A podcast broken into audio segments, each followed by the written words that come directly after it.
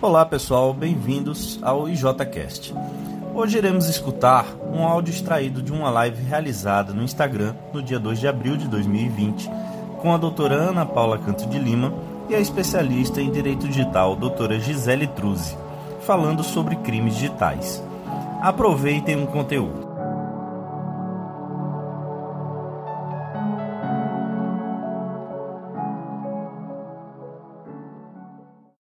Querida Ana Paula Canto de Lima. Saudade de você. Saudade também. Como é que estão as coisas por aí?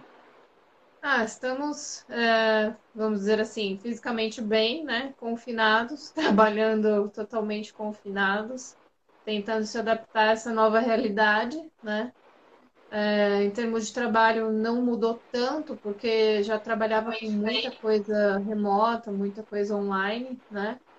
Mas é a questão dos clientes entenderem isso também, né?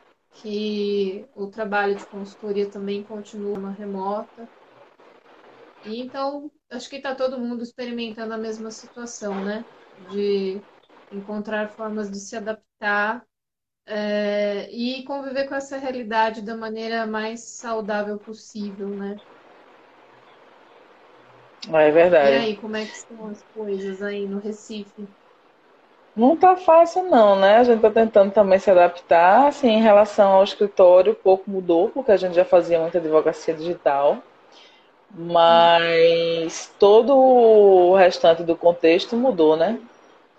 O que É. complica bastante, né? Então, é complicado mesmo. Mas eu tenho fé que, que não vai, não vai se manter muito tempo, não. Acho que no, no mais tardar, eu tenho fé que no final de maio as coisas já começam a, a caminhar para a normalidade, dentro da possi- das possibilidades, lógico, né? É, eu acho que de fato a normalidade não vai mais existir. A gente não vai mais ter aquilo que era antes. A gente vai ter que se adequar e entender que a gente terá uma outra realidade para enfrentar, né? Os- É, o, o modo normal, né, que a gente achava já morreu, né? Foi, foi atualizada. Oi, Alex, boa Foi um noite. reboot do sistema. É verdade. E eu vi um post que é muito engraçado, mas tem, tem muito a ver, né, com a nossa área, que, que o pessoal fez dizendo que 2020 veio com vírus, né? Tem que reiniciar É. o sistema, Exato. felizmente. Reiniciar o sistema. Complicado. Oi, pessoal, boa noite, sejam bem-vindos. Para quem não conhece a doutora Gisele Truzzi, ela é especialista em direito digital, tá aí na área há mais de 20 anos, não é isso, doutora? Não, calma, 15. 15, é, 15. E assim, eu sou muito fã, sabe tudo de direito digital, a gente sempre troca uma ideia quando eu tenho alguma dúvida. E eu queria que você se apresentasse, Gisele, falasse um pouco da sua área de atuação, o que é que você, onde você atua e um pouco do seu currículo, que eu sei que se a gente falar seu currículo todo, a gente vai passar a noite todinha aqui só no currículo. Mas dá para dar uma, uma geralzinha. Boa noite, Paulinho. Paulinho, Gisele. Paulinho, ele trabalha na ESA. É a pessoa que a gente perturba quando quer qualquer coisa lá. Tá. Bem-vindo, Paulo. Paulinho. Oi, Karina. Pode falar, amiga. todo mundo. Bom, boa noite, pessoal. Boa noite para todo mundo que está assistindo. Quem está entrando agora, não se desespere. Ainda vamos começar a bater um papo aqui sobre crimes eletrônicos, né? É, boa noite para o pessoal aí de Recife. Acredito que tem muita gente aí da sua cidade nos assistindo. Eu amo o Nordeste, amo o Nordeste. Então, ó, Recife tá aqui, Nordeste tá aqui também. Então, é, bom, eu, eu sou advogada na área de direito digital. Tenho, tenho 15 anos de experiência nessa área, né? Já trabalhei em escritórios de outras pessoas e também trabalhei num escritório especializado na área um bom tempo atrás. E aí, em 2010, eu resolvi alçar voo solo e aí comecei a minha própria caminhada aqui com o Cruz Advogados, né? Então, dentro do direito digital, ah, nosso escritório atua em vários segmentos dentro da área do direito digital, atendendo pessoas físicas, pessoas jurídicas.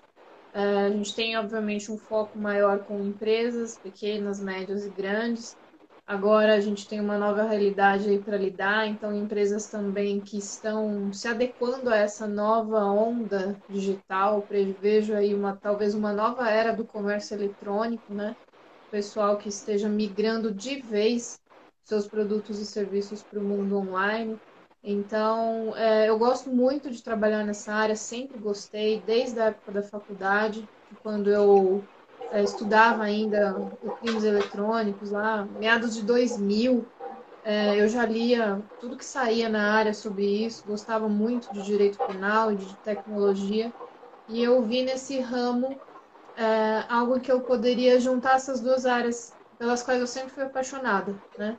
E aí se abre um leque. A gente não tem só crime eletrônico, né? A gente tem toda a parte civil, a gente tem contratos de tecnologia, a gente tem questões é, relacionadas à consultoria, né, prestação de serviços para empresas, tem a parte de educação, treinamentos, aulas, né? Então é uma, é uma esfera de trabalho muito grande, é um ramo muito grande, mesmo sendo focado né, em, um, em um nicho que é o meio eletrônico. Ah, é uma infinidade de prestação de serviços jurídicos dentro do direito digital. Né? Então, eu acredito que tem campo para todo mundo, é, tem área para todo tipo de profissional, para todo tipo de escritório, até porque a internet só tende a crescer, né? Então, as relações estão migrando cada vez mais para o mundo online, é natural isso, né? Então, será preciso, sim, de cada vez mais advogados que entendam de tecnologia e de novas tecnologias, né? E essa foi assim uma caminhada que eu fui trilhando ao longo desses 15 anos aí de advocacia, sendo 10 com, um escritório próprio. É, eu me formei pelo Mackenzie aqui em São Paulo, eu tenho pós-graduação em segurança da informação e também tenho especialização em direito eletrônico pela FGV do Rio. Uh, fiz alguns cursos livres, cursos extras em várias instituições para ir se aperfeiçoando eu não paro de ler, eu não paro de estudar. Eu acho que nunca tá bom o tanto que eu sei. Eu sempre acho que eu preciso saber mais, né? Eu sou uma sedenta por conhecimento. E eu acho que é isso que nos move, né? É, se a gente não, não quiser ser melhor, não quiser se superar, né? A gente está sempre atrás de, de uma busca, né? Atrás de, de aprender mais, entender melhor, conseguir resolver as questões dos seus clientes, conseguir resolver novos problemas, né? Que agora muitas vezes as pessoas chegam para um advogado buscando a solução, buscando uma resposta. E na, no nosso mundo tem coisas que a gente não tem resposta ainda, né? E a gente tem que procurar, tem que estudar. Então é muito é muito desafiador, né? Não é fácil, é, é uma área também complexa, difícil também, não não é qualquer pessoa que consegue lidar com esse mundo de bits e bytes. E também é importante lembrar que o mundo real ele existe, precisa continuar existindo, né? Então a, a vida é muito além das telas, né? Eu sempre falo isso nas minhas aulas. É, é muito legal usar a tecnologia, a gente extrair o máximo que a gente pode da tecnologia, mas a gente não pode se tornar refém dela, né? A gente não pode é, fazer com que ela nos domine, né? Nós temos que dominá-la, né? Então, é mais ou menos isso.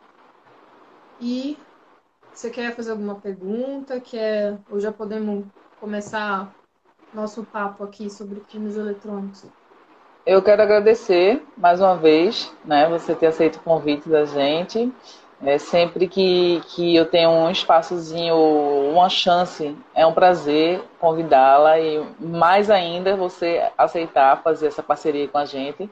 Eu quero agradecer todo mundo que está aí na live, é, Juliana, é, todo mundo aí que é aqui do canal, Karine, minha nora, meu esposo, Eduardo, todo mundo que está aí. E eu queria que você tomasse conta aí. Eu vou ficar aqui assim mais no sentido de administrar questões, né? Se tiver alguma dúvida de, de algum de algum amigo, colega que esteja aqui, ou se eu tiver se eu tiver alguma pontuação a fazer, a gente vai falando. Fica à vontade. Tá bom. tem um roteirinho de fala, porque você sabe, né? Eu falo uhum. muito. É, a gente é professora, a gente tem essa tendência a falar muito mesmo. Então, montei um roteirinho para a gente falar, para não se perder, né? E também para tentar extrair o máximo do nosso tempo, né? Então, o que certo. eu me programei aqui para falar para vocês, é, vou trazer uns, alguns conceitos básicos sobre crimes eletrônicos. Vou falar um pouquinho dos principais crimes eletrônicos praticados. Vai ser uma mini aula, tá? É, sobre como enquadrar cada crime dentro do conceito de crime eletrônico. É, sobre a nova lei de crimes eletrônicos, a chamada Lei Carolina Dickmann, e a relação do aumento do número de crimes eletrônicos e fake news com a pandemia, com a situação que a gente está vivendo hoje. Tá? Então, quem tiver certo. dúvida, é, pode ir perguntando aí, a Ana vai, vai selecionando Isso. as perguntas. É, bom, primeiramente, é, o termo, né, crimes eletrônicos ou crimes informáticos, crimes virtuais, crimes digitais. O que, que é isso, Gisele? Uh, em primeiro lugar, como a gente está aqui fora do ambiente acadêmico, né, não é uma aula, então eu vou usar a nomenclatura de crimes eletrônicos com vocês, tá? Mas eu entendo, isso eu, Gisele, entendo que o mais correto, academicamente falando, seria crimes informáticos, tá?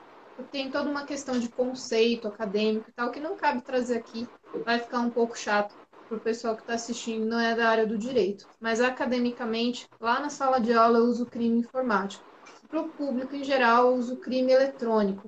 Uh, a gente não gosta muito de usar crime virtual, né, ou crime digital, porque dá a impressão que o que é virtual ele não é real, então ele não existe, né?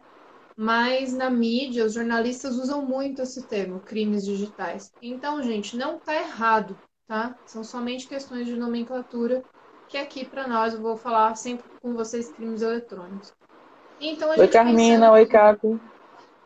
Boa noite. E a gente, a gente pensando que uh, tudo está evoluindo para o meio digital, né? Nós estamos migrando as nossas relações sociais para o ambiente digital. O nosso trabalho está em home office, né, nesse período todo, as relações trabalhistas, as relações sociais, as relações jurídicas, tudo migra para o ambiente digital e acaba, às vezes, convivendo nas duas plataformas, né? no analógico e no digital. Então, nada mais natural que a criminalidade também migrasse para essa nova plataforma. Porque hoje em dia é muito mais fácil um, um, criminoso que entenda de bem de informática pratique um crime eletrônico, que ele está muito mais seguro, né? Teoricamente, atrás da tela de um computador, do que ele invada e roube um banco, né? Então, essa uhum. migração para o ambiente online da criminalidade comum, ela é natural, né?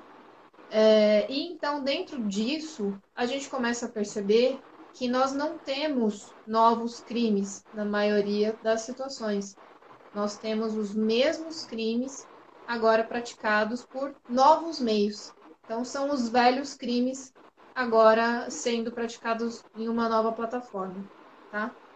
E pensando nisso, a gente tem que ter em mente, eu digo que é um mantra, de que a internet não é uma terra sem lei, tá? A internet não é uma terra sem lei. Então, repitam dez vezes todo dia esse mantra para vocês absorverem esse conceito que, de fato, ela não é e nunca foi uma terra sem lei. Por mais que Boa. exista alguma bagunça, alguma desordem, algumas questões ali que não estão ainda bem regulamentadas, ela nunca foi, falo isso desde 2005, ela nunca foi, nunca será uma terra sem lei. Tá? Nós conseguimos aplicar toda a nossa legislação às relações sociais, às relações jurídicas, aos crimes que ocorrem na internet.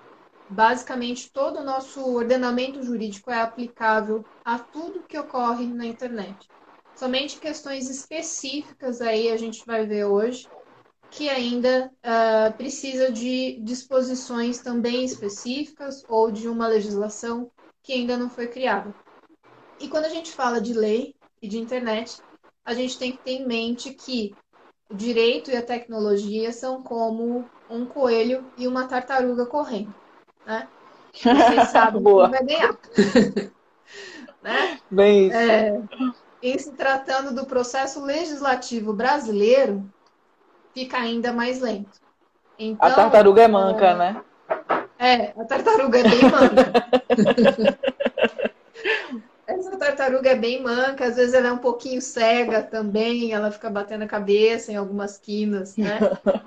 Então, a, a tecnologia vai estar sempre um passo à frente do direito, não tem como. Às vezes o direito, ao criar novas leis, tem que fazer algumas previsões para poder englobar o que vai aparecer no futuro, que nós ainda não sabemos, tá? Então, essa é a nossa realidade. Pensando nisso, então, a gente tem agora dois grandes conceitos de crimes eletrônicos, tá? Então, pensando o que, que é crime? Crime é um ato ilícito, né? É, é algo ilegal, é algo que é contrário à legislação. Então, crime eletrônico é um ato ilícito que é praticado através de um ambiente eletrônico ou contra um ambiente eletrônico. É aí que a gente tem duas grandes e principais definições de crimes eletrônicos. Eu chamo de, eu e vários doutrinadores aí, né? É, crimes noite, eletrônicos ou crimes informáticos impróprios e os crimes informáticos próprios. Os crimes informáticos impróprios são todos os crimes que já são praticados fora do ambiente eletrônico fora da internet, eles já ocorriam há muito tempo antes da gente ter internet. E que agora eles podem ser praticados também através da internet, através das novas tecnologias. Então, aí, como um exemplo, a gente tem os crimes contra a honra, calúnia, injúria e difamação, né? Se eu falar uhum. que a Ana é uma estelionatária, publicar nas redes sociais, eu estou praticando uma calúnia contra a Ana.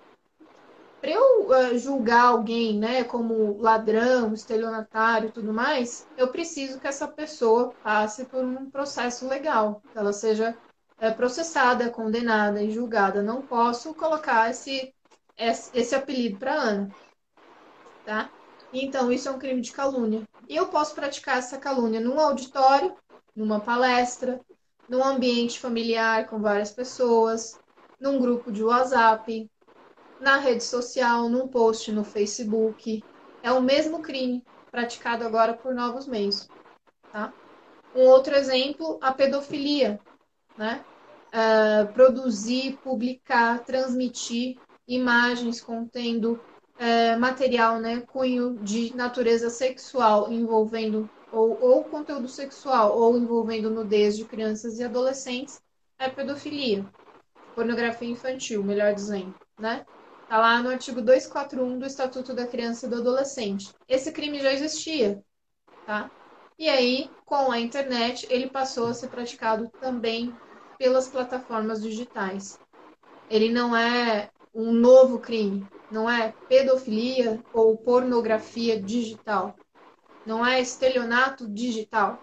É estelionato, é pornografia infantil, tá? O furto também. Eu posso tentar invadir o celular de alguém, acessar um aplicativo de internet banking, uh, coletando dados dessa pessoa, fazendo um monitoramento do celular dela e conseguir uh, invadir o internet banking dessa pessoa e desviei valores para uma outra conta bancária. Então, subtrair coisa alheia móvel. O que, que é isso? É furto. Coisa alheia o, o dinheiro é uma coisa, não é meu, é do outro, então é alheio e ele é móvel. E aí ele está em bits e bytes, né? Um dinheiro eletrônico, vamos dizer assim. Então, pode ser considerado como um furto. Uh, um outro caso comum, o estelionato. Uh, típico caso de phishing scam, que a gente diz, né? Phishing scam é aquele meio fraudulento ou uma mensagem fraudulenta que você recebe no WhatsApp ou numa rede social, que tem o intuito de te chamar a atenção para uma situação, para uma notícia, para uma curiosidade, uh, ou até às vezes acaba gerando uma coincidência uh, com a sua vida. Um exemplo: se você tem uh, um celular vinculado a uma determinada operadora e você recebe a sua conta, a sua fatura de forma digital no e-mail. Você está esperando chegar essa fatura no seu e-mail E calhou, coincidentemente, de você receber um e-mail fraudulento, falso, com o mesmo nome da operadora a qual você tem contrato, né? Com o seu nome, com o seu CPF, com o número do seu celular e ainda até tem um valor parecido com o que você costuma gastar todo mês. Você recebe isso por e-mail, é muito parecido com o que você sempre recebe e você lá automaticamente já clica. Muito tempo depois você se toca de que não aconteceu nada no seu computador, não abriu o PDF da fatura, nada aconteceu. Você não presta atenção e ignora isso, acho que é um problema do seu computador. Mas na realidade aconteceu sim. Naquele momento em que você pensa que não aconteceu nada, um código malicioso é instalado na sua máquina ou no seu celular e ele pode estar monitorando a sua navegação na internet, a sua digitação do teclado enviando essas informações para o estelionatário. Com todos esses dados que esse indivíduo vai receber, ele pode praticar um estelionato contra você, né? Ele pode então te mandar uma mensagem, né, te induzindo em erro e com isso obter uma vantagem financeira. É essa conta falsa que é essa vantagem financeira. Ele te induziu em erro e aí, ao final, você acaba pagando um boleto que não é seu. Muitas vezes vem uma fatura, um boleto falso, né, nessas situações. Você paga achando que é verdadeiro. Você nunca recebe um recibo, você nunca recebe o produto que você comprou numa loja online, né? É, aquele e-mail falso que fala que você tem que fazer o recadastramento do título de eleitor, é o imposto de renda. Isso tudo são exemplos de phishing scam. Então, o phishing scan né, vem desse próprio termo de, de scan, de escanear, fazer uma varredura. E o phishing é um trocadilho, é o phishing que a gente fala é com PH, né? Não uhum. é o uhum. phishing de pescaria. Mas ele tem essa intenção de fazer essa varredura dentre 100 milhões de pessoas que o indivíduo manda esse e-mail, ele vai conseguir alguns retornos positivos. Então, às vezes. Por isso que. Só um parênteses. Por isso que é tão importante você não abrir qualquer link que chega no seu e-mail. Por isso que é tão importante você, sempre que possível, procurar o boleto é, da fonte realmente direta. Por exemplo, se for o pagamento de um carro, vá diretamente né, no, no, na, né, na, na Fiat ou na Ford, onde for que está lá seu carro, ou no banco onde você financiou, e pegue diretamente ou peça diretamente para evitar fazer pagamento, porque depois que esse pagamento é feito, é praticamente impossível você conseguir reaver esse dinheiro. Uma colega minha, semana passada, entrou em contato com o gerente do banco, que era amigo dela, ela tinha feito uma transferência para uma conta, depois descobriu que tinha sido enganada, ligou para o gerente, pediu para o gerente ver se ele conseguia reverter, e ele falou, olha, eu posso até tentar em, em, em amizade a você, mas geralmente, quando eles fazem isso, imediatamente esse dinheiro já é transferido para outra conta ou sacado, tipo, imediatamente, justamente para não, não ter condições de ser feito esse, é, retor esse estorno, né? Retornar o dinheiro para a conta. Então é muito Exato. importante, quando for pagar boleto, primeiro verificar, porque sempre que a gente paga um boleto no aplicativo, fica lá todas as informações do boleto. Qual é a empresa, o CNPJ, para onde está indo esse dinheiro. Então, tem que ter muita atenção quando está pagando, né, Gisele, boletos e, e, afins. É, exatamente. Ah, deixa eu dar um oi aqui para Lorena Serraglio. Oi, Lorena, uma, uma ex-aluna que virou amiga, está aí assistindo a gente online. Muita gente aqui já participando, muito legal. Isso que a Ana falou é muito importante. A gente não pode é, sair pagando qualquer conta que você recebe, qualquer boleto que você recebe, porque pode coincidir de ser exatamente uma instituição com a qual você tem um vínculo e nessa coincidência você paga. Quantos aqui que não tem Netflix e já não receberam um e-mail falando que a sua conta do Netflix está suspensa? Eu já recebi vários e eu consigo identificar que é fraude, é, em primeiro lugar, porque não vai para o meu e-mail que eu cadastrei para receber essa fatura. Então aí você já elimina, né? É, vem a, o, o, texto sempre tem algum erro de português muito gritante, né? E então você começa já a perceber também. E se você parar o mouse em cima do link que ele está querendo que você clique, somente parar, você vai ver que forma um endereço extenso que não tem nenhuma Sentido, relação né? com aquele conteúdo. Então é um Exato. teste para você também, né? Fica a dica, Exato. sempre confiram muito bem essas faturas que vocês recebem, os boletos, seja por correio eh, ou por aplicativo, por DDA, né? O depósito SMS, digital o que for. SMS, WhatsApp, não saiam clicando em links de cobranças que vocês recebem por SMS, por WhatsApp. Tem muita gente caindo nesses golpes, recebe um Muito. SMS que tem uma cobrança ah, em aberto e essa pessoa clica nesse link do SMS e ela é redirecionada para um site falso ou ela tem ah, automaticamente esse código malicioso instalado no celular dela, que aí sim vai fazer uso das informações pessoais que ela tiver no celular ou que ela digitar durante a navegação dela. Então tomem É muito impor- cuidado. Importante. Inclusive, tem um cliente meu que ele fez exatamente isso. É, recebeu um SMS do banco onde ele tem conta, né? E aí ele, como eles sempre colocam alguma chamada que cause, cause uma necessidade de urgência. É, recadastre sua conta urgente, você vai perder acesso ao seu, ao seu banco. Então, essa sensação de urgência dispara um gatilho na gente de que a gente precisa urgente entrar naquele link para resolver o problema. Então, respira, respira, respira antes, respira e pensa, né? Não vai por impulso. E o meu, meu amigo, que agora é amigo, né, que era cliente, ele entrou, entrou através desse link de SMS e ele foi deparado em um, um ambiente né, digital exatamente idêntico ao do banco dele.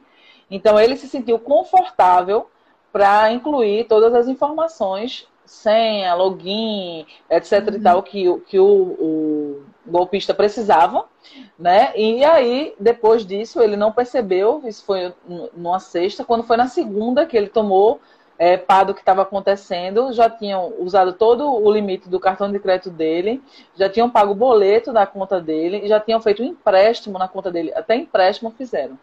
Né? Então, Exato. Ele foi para a justiça, mas ninguém garante que ele vai conseguir reaver, porque, de certa forma, e é compreensível que o juiz entenda assim, ele, ele participou, né, não sendo diligente, ele participou, ele ajudou, né, ele teve a participação dele ali no resultado. A, a culpa concorrente, né? Exatamente. Ou onde a gente entra de, nas questões de culpabilidade da vítima, né? Até onde Exato. que ela concorreu para o acontecimento daquilo. E, aí, E tem até a exclusão, né? Chega É. até a exclusão, É, da sim. culpa de terceiro. Exatamente. E aí, se o banco consegue comprovar que ele tinha é, políticas de segurança, é, termos de uso nos aplicativos, que ele faz uma campanha de segurança maciça na internet, no aplicativo, nos meios de comunicação, que ele manda mensagens para os correntistas, né? Ele está a todo momento conscientizando o correntista da segurança é, do aplicativo, do que, que deve ou não deve fazer aí o banco acaba se eximindo de responsabilidade, porque ele consegue comprovar que todos aquel, aqueles cuidados que ele, como banco, deveria tomar, ele tomou, e ele consegue comprovar que ele alertou os seus clientes, que é o que ele deveria fazer. Então aí a responsabilidade passa a ser uma exclusiva do usuário, né? Que ele também tem que se cuidar, ele tem que se precaver, é, tomar cuidado, ter muita consciência ao clicar nessas mensagens e ao reencaminhar também, né? Exato. Porque muitas vezes a sua mãe te encaminha ah, uma, uma mensagem, alguma coisa que ela recebeu, acreditando que aquilo é verdade e não é. Pode ser uma fake news. Vou falar mais pra frente de fake news também, né? Não é porque a fonte te parece fidedigna que o conteúdo é verídico, né? Exato. Então, tomem Exatamente. muito cuidado com isso.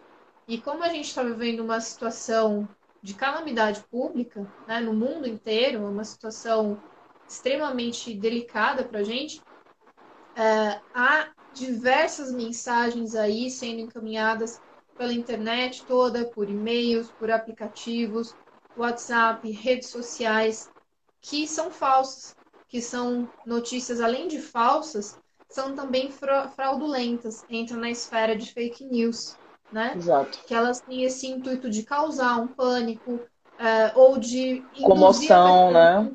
em um link, né? Repassar isso para frente. Quantas fake news a gente já não viu aí nesses 15 dias envolvendo a questão do Covid? Quantos sites já não foram criados com a falsa informação de que a pessoa deveria preencher os seus dados ali para fazer um diagnóstico rápido do coronavírus ou para receber informação atualizada, né? Teve até um aplicativo, né? Você viu, né? É, Aquele aplicativo, Covid-19 Tracker, que criptografava Exatamente. todos os smartphones que baixavam o aplicativo. Exatamente.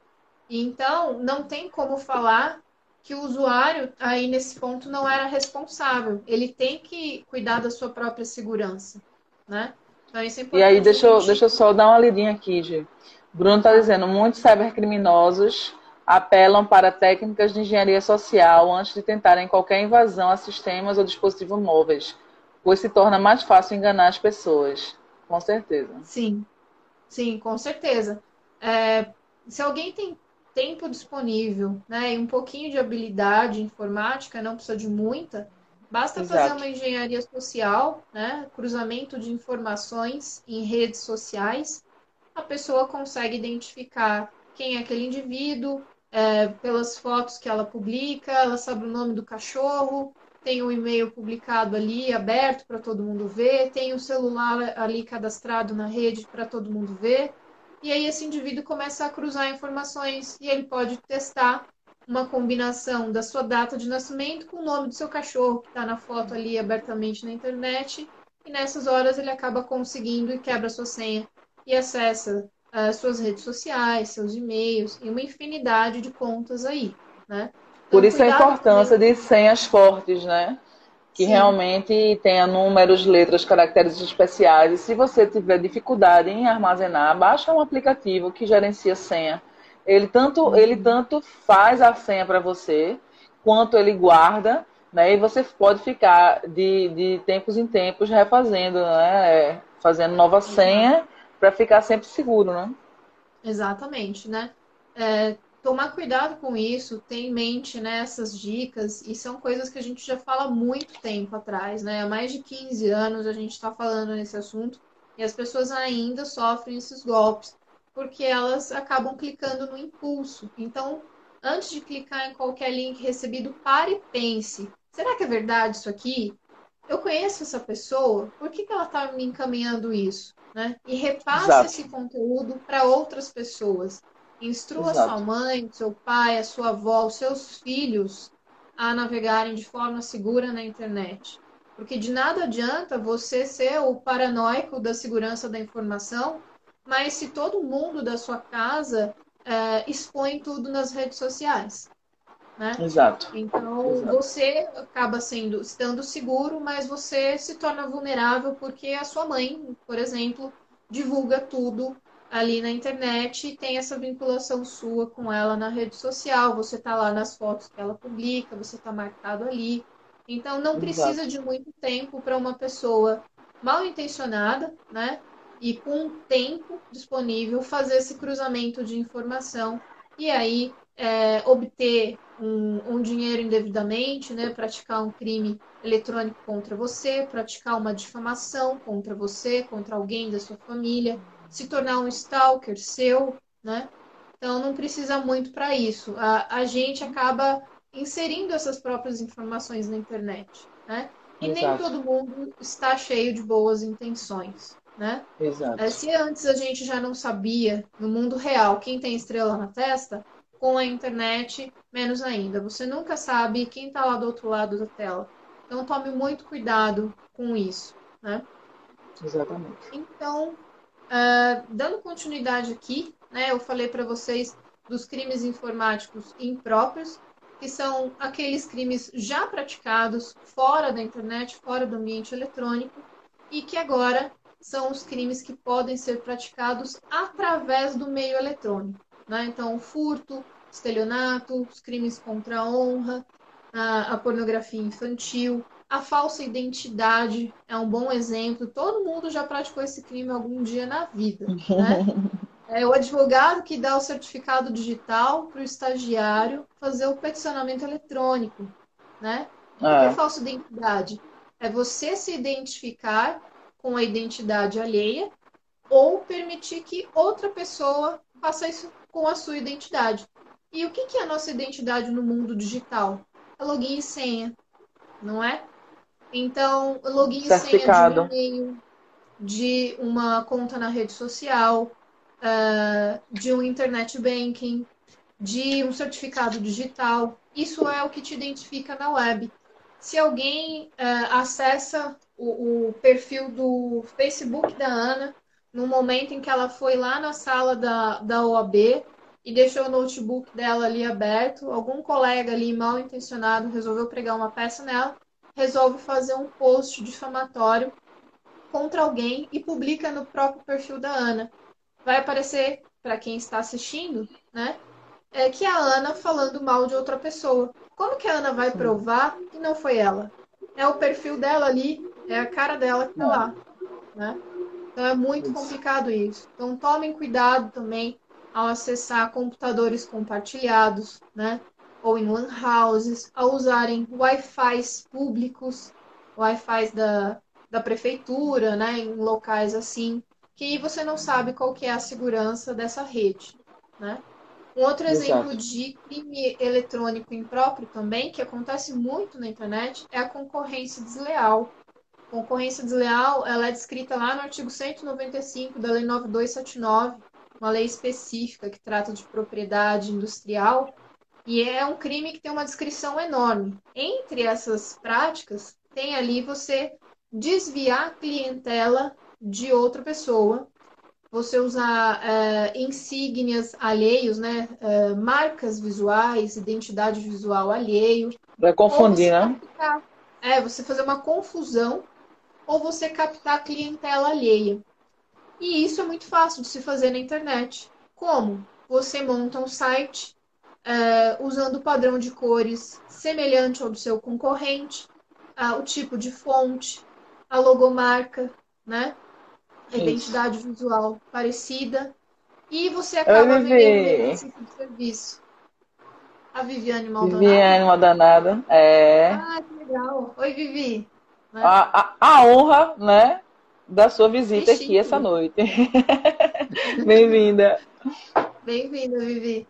É, então, a concorrência desleal é muito fácil de ser praticada online também, quando você começa a utilizar a identidade visual de um concorrente é, para o seu próprio site.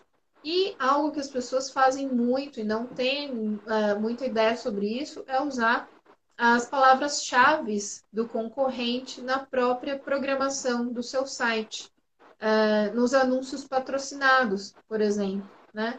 O, os links patrocinados de buscadores no Google, por exemplo, uh, AdWords, né? Uh, tem muita gente que utiliza o nome do, uh, do concorrente para criar anúncios uh, dentro do AdWords e não sabe o quanto isso é uma prática de concorrência desleal. E já tem decisões judiciais a respeito uma das primeiras que fala disso, que o uso de metadados de concorrente e palavras-chave de concorrente na programação uh, do seu próprio site é concorrência desleal, é um julgado de 2005 do TJ de São Paulo de um caso uh, de uma engenharia, de uma empresa de engenharia de Sorocaba. Então, assim, a gente já tem 15 anos que o TJ está dizendo que usar palavras-chave, metadados de concorrentes é uma prática de concorrência desleal, é uma prática indevida. E aí, meu amigo, não tem como você dizer que não sabia, porque você era o programador, ou dizer que ah, você é advogado, você não tinha ideia disso, né? Você é empresário, você não tinha ideia, foi o programador do site que fez. Então, tome muito cuidado, instrua essas pessoas, que isso dá muito problema pode fazer com que seu site seja, você seja obrigado a retirar o seu site do ar e ainda pagar uma indenização pesada para a empresa que foi lesada. Tá? Verdade. É, continuando aqui, agora a gente vai entrar na definição de crimes informáticos próprios, crimes eletrônicos próprios. Como o nome diz, são crimes eletrônicos próprios do universo da informática. Então, são crimes eletrônicos que são praticados contra o ambiente eletrônico. Eu falo para os alunos que é como se o ambiente eletrônico fosse vítima desse dano, de, desse, desse ataque, né? Então, é um ilícito contra o ambiente. Ele visa danificar uma rede, uh, um hardware, um sistema de comunicação e por aí vai. Então, como exemplo, a gente tem um crime específico, que é antigo até, é, que é inserção de dados falsos em sistemas de comunicações.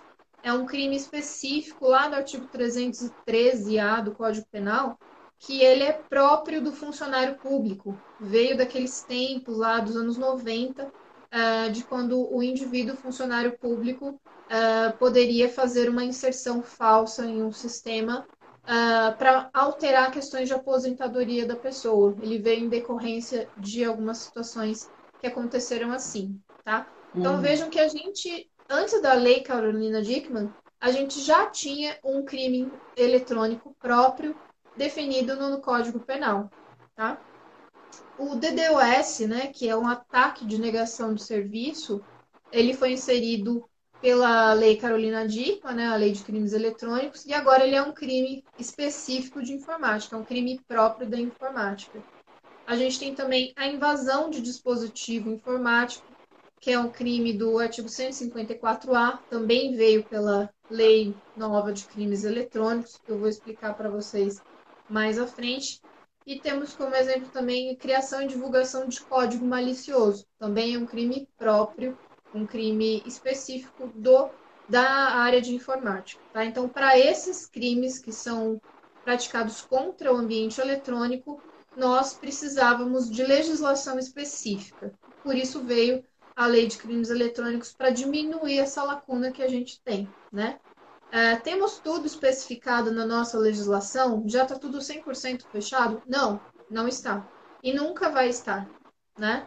A gente tem a todo momento novas práticas surgindo, uh, novos conceitos aí, e a gente nunca vai chegar no momento em que está 100%, né?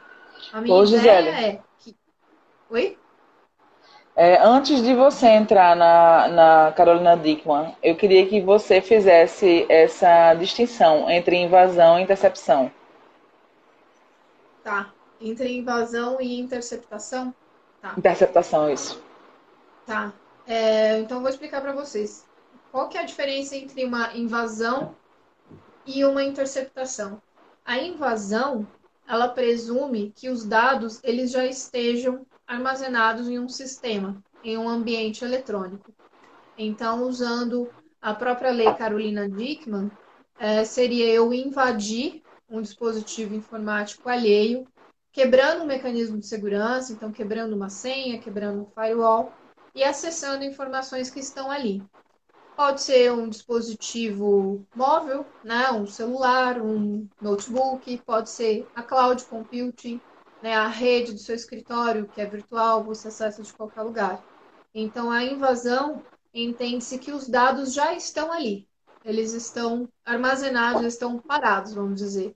E a interceptação é, ocorre quando esses dados estão em fluxo. Então, presumiria que eu teria o ponto A e o ponto B. Eu tenho um e-mail que é encaminhado do A para o B e nesse caminho eu intercepto essa comunicação. Essa comunicação ainda não chegou totalmente no ponto B e eu acabo uh, interceptando essa comunicação e quebro o seu sigilo, o seu segredo. Então isso é entendido como uma interceptação, tá? Certo. E aí, além de interceptação, pode ser até uh, violação de correspondência, se for um e-mail, né? Se for uma mensagem criptografada. Me diga uma coisa, em relação à Lei Carolina Dickman, quando a gente fala é, de invasão, né, é, ele coloca bem claro que tem que ter alguma barreira para ser considerada invasão. Né? Seja ela senha, seja ela algum tipo de, de, de dificuldade para que você acesse. Assim, na minha humildíssima opinião, essa legislação ela é bem mal escrita. Né? Então, ela deixa muita brecha, ela não é bem estruturada, ela tem poucos verbos e ela falha nessa, nesse sentido. Porque, por exemplo, se eu deixar o meu telefone aqui sem senha e uma pessoa não autorizada invadir, é, na minha opinião, isso já é invasão. É, independente dele ter tido qualquer dificuldade para invadir ou não, né, qualquer, qualquer, tipo de barreira, vamos dizer assim, é, na minha concepção, isso já deveria ser considerado invasão. Outra coisa muito assim que eu acho que, que ficou faltando nessa legislação é em relação a, aos tempos verbais. Porque, por exemplo, se eu invadir, mas eu não fizer nada, então a legislação ela, ela não não me abarca, ela não me, né? Ela não vai fazer nada, não tem nenhuma punição. E às vezes a invasão por si só é um problema gigante, né? Porque a pessoa tem acesso a informações que é de repente confidenciais, né? Então queria, queria que você me dissesse assim, qual a sua opinião em relação a isso? Uhum. Eu digo assim que a, essa lei ela ajudou em algumas questões, mas ela não resolveu outras tantas que eram bem importantes. Esse é um exemplo, né? Então, que nem o, o crime lá do artigo 154A do Código Penal, a invasão do dispositivo informático alheio. Né? E fala que é invadir dispositivo informático alheio mediante quebra de mecanismo de segurança, não define o que é mecanismo de segurança, não define o que é invadir. Dispositivo, né? é, nem dispositivo. O que é dispositivo, né? É. Também não fala. Não fala se esse invadir seria por um ataque de força bruta, se seria por engenharia social, porque também pode ser uma invasão, né? É, não fala o que, que é essa, esse mecanismo de segurança. É uma senha só?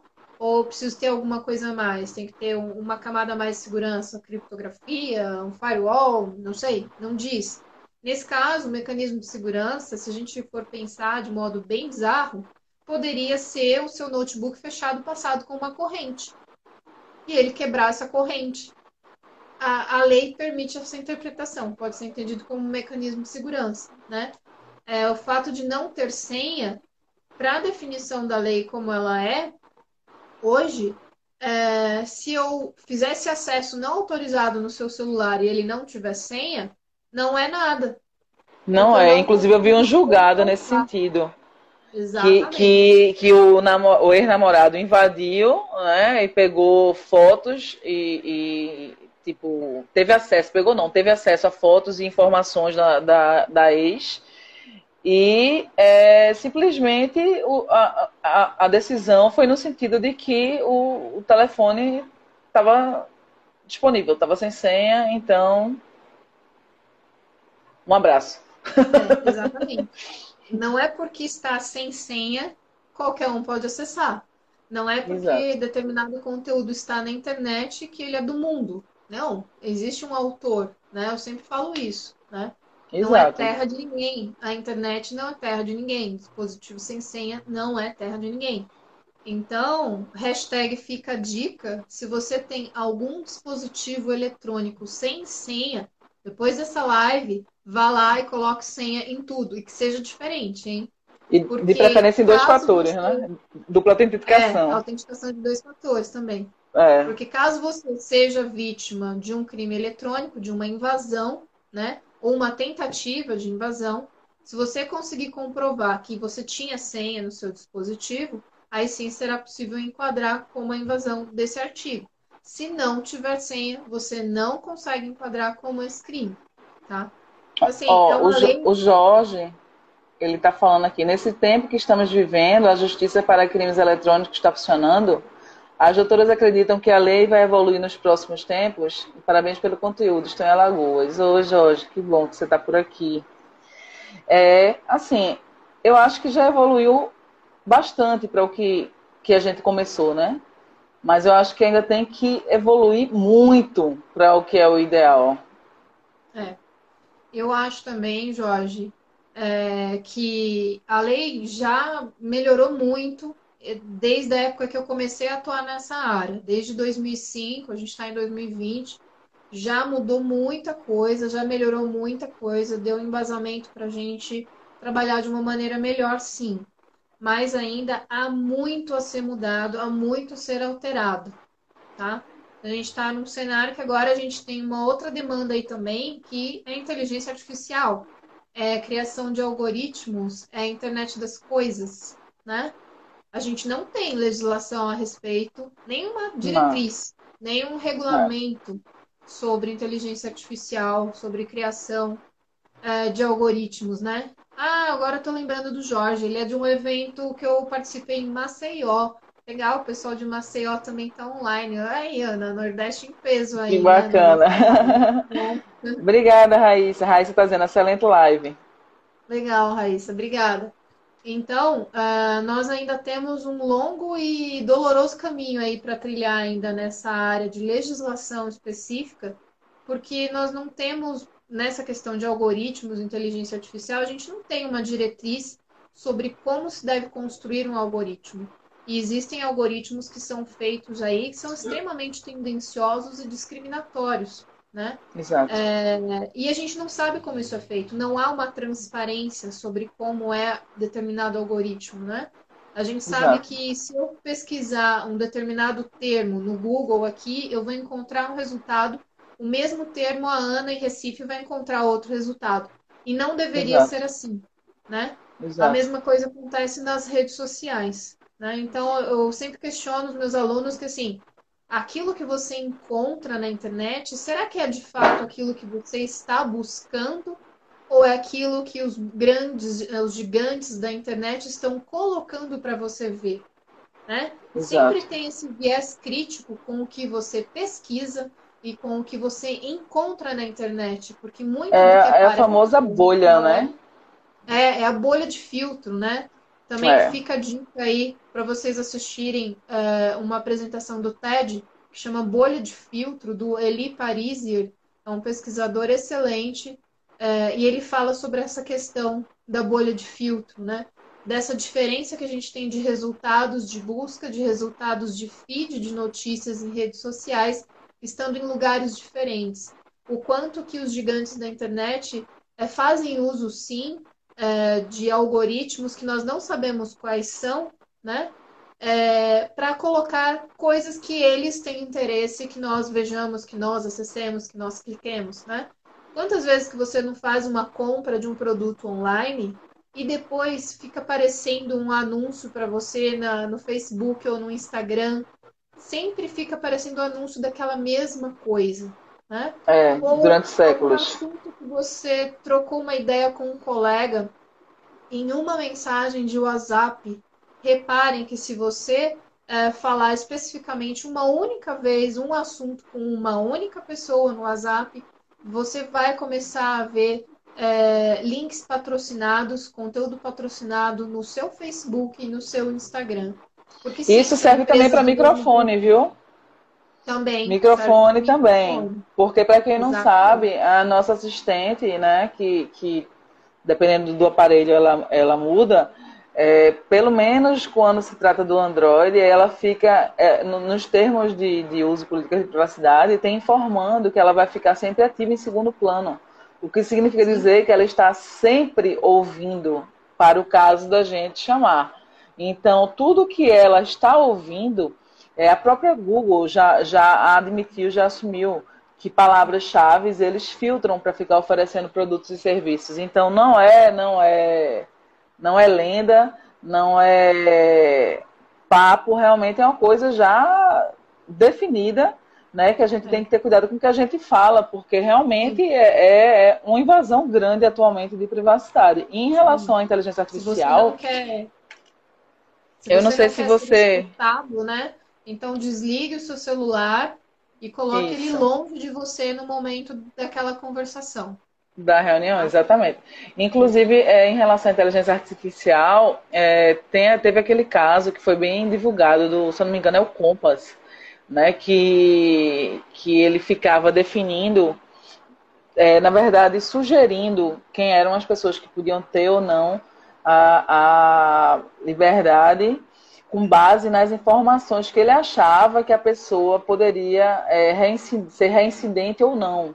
Você chegou Isso. a ver esse caso? Vi, e aí ele sempre ficava falando que os brancos eles poderiam ter liberdade provisória, enquanto que os negros Sim. eles tinham mais é, possibilidade de de ter, né, Exato. novamente. Esse, caso aí é um caso de algoritmo totalmente discriminatório, que era um software Exato. que auxiliava os juízes americanos a fazer cálculo de sentença penal. E Isso. ele é, calculava automaticamente penas maiores para os detentos negros do que para os detentos brancos que tinham praticado o mesmo crime, né? E também então, com é a, a liberdade provisória, eles também tinham esse viés, né? Exato. Exatamente. É complicado. Então, assim, a gente tem ainda um, um universo que está chegando e está sendo muito explorado, e a gente não tem ideia é, de como isso vai ficar regulado no nosso país, porque ainda não temos legislação específica, né? A gente depende de, de diretrizes dessas próprias empresas, de ética da, dos desenvolvedores, que a gente não tem ideia de como isso vai ser. Né? O Ellison está perguntando aqui, como está o cenário de espionagem industrial? Já viram um histórico de ataques de tipo guerra eletrônica à indústria de, e comércio brasileiro? Sim, sim. Eu acho que agora a gente vai ter um, um, outro tipo de cenário que a guerra eletrônica, né, a guerra cibernética, vai ficar um pouco uh, mais né, em segundo plano. Nós vamos ter uma guerra aí, já estamos tendo, né? Na realidade, uma, eu entendo assim, ah, uma terceira guerra mundial, é o que a gente está vivendo, uma guerra epidemiológica.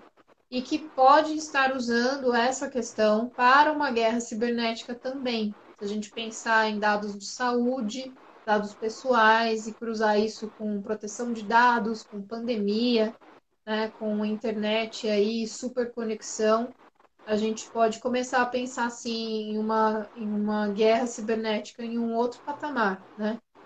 É, é comum, sim, a gente ter espionagem industrial baseado em internet, baseado em, em questões assim do ambiente online, mas a gente tem uma impressão que isso não é muito divulgado, né? Não sai muito na mídia, até para é, como se diz, prevenir um pouco as empresas, né, não manchar a reputação né, diante do mercado, diante dos clientes, dos consumidores.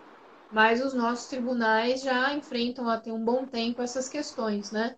Às vezes é um próprio colaborador que insere um dispositivo uh, numa máquina, né, com o objetivo de furtar informação, né, ou vender, repassar isso para um concorrente, né? Ou até um outro tipo de, de sabotagem que está ocorrendo muito em, em, lojas de varejo, né, em redes de supermercado, tem acontecido muito aqui em São Paulo, que é a invasão do sistema de pagamento de redes de varejo ou atacado, basicamente supermercados, mas qualquer loja, qualquer comércio está sujeito a isso, em que é, o indivíduo invade o meio de pagamento, né, a rede utilizada, pode ser Cielo, Redcar, o que for, que é utilizada para fazer as transferências de cartões de crédito e débito, né?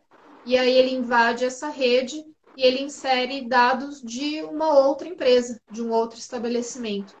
Então, a partir desse momento, uh, todas as transações que forem feitas naquela rede vão entrar para conta desse estabelecimento, né? Desse estabelecimento, vamos dizer assim, do estelionatário, né? E aí a gente tem um desvio maciço de, de valores que pensem bem, se for uma rede de supermercado que ficar com essa, é, com essa invasão sendo praticada ali no seu sistema por 10 dias, que seja, uh, um montante de, de valores em reais que não é desviado para um terceiro, né? Isso está sendo muito comum aqui em termos de crimes eletrônicos aqui em São Paulo. Uh, e eu tive contato com um delegado da Quarta DIG, que é a Delegacia de Crimes Eletrônicos aqui, né, especializada, e ele me disse que eles já tiveram várias ocorrências assim, que eles estão investigando já algumas quadrilhas e que isso tem acontecido no Brasil como um todo. Então, é, é uma outra orientação também, né? Para quem tem redes de loja, franquias, qualquer tipo de, de comércio, de, de algum meio de pagamento que faça esse tipo de transação, né? Com máquinas, né? É, ou embutido num sistema, tomar muito cuidado em quem vai ali até ali se identificando como sendo daquela operadora, né, daquela rede de cartões invasão das redes né, de, de supermercados, né? Estava é, dando a dica aí para o pessoal que talvez tenha franquias, redes, né, empresários, enfim, que, que, utilizem esse, que utilizem meios de pagamento eletrônicos, né, embutidos em sistemas, né, PDVs, né, em que geralmente acontece do, de um operador dessa rede, um funcionário dessa rede se identificar é, e ir passando nos caixas para fazer uma atualização se você de fato não confere com, é, com, com essa rede de cartões é, se, que, se aquele indivíduo é funcionário dessa rede mesmo, se você não faz essa autenticação, é, esse sujeito pode ser um estelionatário, né? Ter conseguido aí um uniforme, mandou bordar uma, uma camiseta, fazendo passar por essa rede de cartões aí, né? Essa operadora, é, não é muito difícil isso né, no nosso país, e é, conseguir se identificar como sendo um funcionário dessa, dessa rede. E, na realidade, não fazer instalação, atualização alguma, né? Mas sim é, instalar um, um arquivo malicioso, fazer uma sabotagem do seu sistema, né? É, uhum. Ou isso ocorre às vezes remotamente. O indivíduo liga no estabelecimento, fala que ele é da rede X e que ele precisa fazer uma atualização nos sistemas, nos caixas daquele supermercado, por exemplo. O funcionário recebe essa ligação, ele não foi orientado para nada, e aí ele acaba autorizando. E pronto, você abriu a porta da sua empresa para o criminoso eletrônico remotamente agir. E aí, quando você vê, passado 10, 15 dias, dependendo da, do porte desse, desse, desse estabelecimento, pode ir embora aí mais de 100 mil reais, 500 mil reais, 1 milhão de reais, e vá para essa, vai para essa conta, e certamente isso é repartido entre outras, você nunca mais vai recuperar esse dinheiro. É o exemplo que a Ana deu no início, né? Então, todo o uhum. cuidado é pouco, né? Então, uh, vou retomar aqui, a gente estava falando dos crimes informáticos. Só, rapidinho, só, só, só vamos responder, é, Jorge, que tinha perguntado na outra como é o procedimento da empresa que não tem escritório no Brasil, como a TikTok. Tivemos, inclusive, um problema grande com a TikTok de um suicídio ao vivo. Você uhum. viu, né, Gisele? Sim. Que eles ficaram mais preocupados em como conter a notícia para isso não se espalhar do que em tirar propriamente o vídeo do ar. Ficou um tempão uhum. o vídeo lá, com, com, infelizmente, com suicídio. Mas como é que eu já estou perguntando aqui? Como é o procedimento nesse caso? Tá. Nesse tipo de situação em que você precisa acionar uma empresa, você precisa acionar judicialmente uma empresa que não tem escritório no Brasil, né? Supondo que você precise de dados pessoais ou de dados de conexão, né? IP, data, hora, de usuários daquele aplicativo, daquele sistema que fizeram aquela postagem, algo assim, você vai é, ter que ingressar com um processo judicial contra essa empresa mesmo ela estando lá fora. Você pode ingressar com esse processo aqui no Brasil. E aí você vai pedir o que a gente chama de carta rogatória, que seria uma intimação internacional. E aí o juiz, se convencer disso, vai mandar expedir essa carta rogatória e aí o advogado tem que fazer essa comunicação via Ministério da Justiça e tudo mais até essa intimação chegar lá na empresa, no país onde ela se encontra. É, você pode também, como advogado, pedir para o juiz né, autorização para encaminhar essa carta rogatória eletronicamente por e-mail, para fins de acelerar um pouco o processo. Então, você encaminha por e-mail para um e-mail de contato da empresa que você conseguir, para que eles te encaminhem essas informações de volta também por e-mail. E aí você vai precisar fazer uma tradução uh, juramentada disso, tá?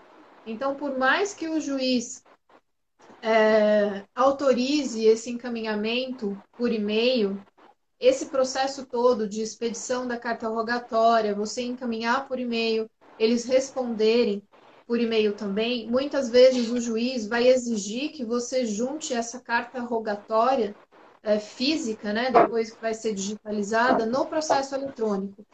E esse vai e vem dessa comunicação internacional entre tribunais internacionais é muito demorado. Então, às vezes, vão dois anos aí só nessa comunicação. Tá? Então é bem, é bem é, Se aqui no Brasil já é difícil, imagina. Sim, exatamente. Né? Então é bem difícil, sim, se a empresa tem um escritório lá fora. Às vezes você consegue esses dados de conexão, por exemplo, uh, por e-mail, e só isso já resolve o seu problema. Então você junta isso no processo, demonstra isso para o juiz. Se o juiz uh, se contentar com essa forma de apresentação, ótimo. Se não, ele vai exigir que você espere o trâmite da, da rogatória né, no processo para uh, questões processuais formais, né? Aí vai de você como advogado se você vai esperar esse trâmite todo ou não. Se você conseguiu obter os dados que você queria, você conseguiu identificar o indivíduo e aí você vai processar agora esse indivíduo, tá? Então é um processo judicial civil com uma intimação internacional e é muito demorado, tá? É bem demorado, é bem complexo isso. E muitas vezes, quando esses dados chegarem para você, essa informação já está desatualizada, né? Então é bem difícil. Tá? É, e, o, e o dano já está, tipo, é sem precedentes, né? Dois anos, dois anos, é, sem precedentes. O Edson também está fazendo uma pergunta aqui em uma empresa onde tem a equipe de só, só, só cyber. Peraí, calma. Aí, opa, fugiu. Cadê? Cadê, cadê? Aqui. Em uma empresa onde tem a equipe de só, só cyber. Não entendi essa parte aqui. Pode ter uma equipe de contra-inteligência voltada para atividades internas e externas? Então, você Foi tecnologia da informação que, que você quis dizer, Ellison? Eu não entendi esse só cyber. Tá, você entendeu, Gi? que ele tenha... Oi? Você entendeu a pergunta? Eu acredito que ele deve estar perguntando numa empresa privada é, se, se você pode ter uma equipe de contra-inteligência para fazer essa defesa né, cibernética online, né, em, vamos dizer, em tempo real, né? Seria um hum. contra-ataque, né? Eu acredito que seja isso. É, aí eu vou te responder com aquela resposta clássica de advogado, que a Ana já depende. sabe. Depende. tá? É, depende. Aí vai, você vai precisar analisar com o seu jurídico qual que é o tipo de atividade que vocês vão fazer nessa contra-inteligência. É, porque dependendo disso, pode ser uma, uma, algo muito intrusivo, que pode ser uma caracterizado como uma, uma invasão, tá? Então, aí vai, vai ser você de um lado pensando que isso é uma legítima defesa antecipada, mas esse tipo de conceito é muito delicado né? É muito difícil você conseguir demonstrar isso juridicamente para um juiz que valide essa questão e você alegar que você estava atacando primeiro para se defender. Então é muito delicada essa esfera. É preciso aí uh, entender de fato quais seriam essas atividades, o que, que se pretenderia fazer, os limites dessas atividades, para aí então o seu jurídico definir o que você pode e o que você não pode fazer. Tá? Porque dependendo. Ele falou presencial também, doutora. É o SOC que ele está dizendo aqui, é Security Operation Center. É SOC maiúsculo, é uma ah. sigla. Tá. É, a gente tem que entender melhor essa situação, tá? É preciso aí analisar aí com, com o seu jurídico, com o seu departamento de TI, com o seu departamento de segurança da, da informação, o que de fato vocês pretendem fazer, tá? Porque em, há tempos atrás é, havia uma empresa no Brasil que estava desenvolvendo é, um sistema de segurança para os seus, seus clientes acessarem de uma maneira muito segura e que eles faziam basicamente uma invasão no dispositivo é, do indivíduo que estava acessando para ter certeza de que aquilo não era uma invasão ao sistema da empresa, tá? Entende? E isso não foi aceito pelo tribunal, não foi entendido dessa forma, tá? Foi entendido como um ataque também. Então, até que ponto a sua defesa cibernética às vezes não se torna um ataque, né? É, eu acho bem perigoso usar essas questões de, de ataque como forma de defesa, pensando em segurança cibernética, porque juridicamente falando é, é complicado e o advogado da parte contrária vai tentar derrubar essa tese, né? Então, pensando em termos de segurança da informação, uh, a gente está tendo um contato superficial aqui pela live, não dá para a gente uh, aprofundar nesse assunto, mas aí depois você pode mandar um, um e-mail para a gente, né? É, para a gente tentar entender junto com, com sua empresa o que, que seria a intenção de vocês, né? É comum se ter uma, uma, um time de resposta a incidentes uh, numa empresa, né? um comitê de segurança da informação e resposta a incidentes, e esse comitê, esse time, é, vai trabalhar essas questões e desenvolver e implantar soluções assim. Mas essas soluções não podem ser extremamente intrusivas, não podem ser caracterizadas como uma invasão, para que você identifique essa pessoa, invada o dispositivo dela, né, instalar alguma coisa no dispositivo, na rede dela. É preciso você identificar, validar o que está ocorrendo, mas manter esse, uh, vamos dizer, esse invasor longe do seu perímetro de rede, longe da sua, da, sua empresa, né?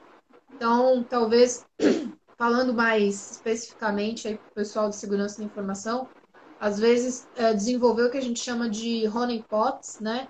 Que seriam iscas, é, uma rede à parte, paralela, onde você deixa aquela rede lá é, justamente para esse indivíduo, esse cybercriminoso aí, é, tentar invadir e cair nessa rede.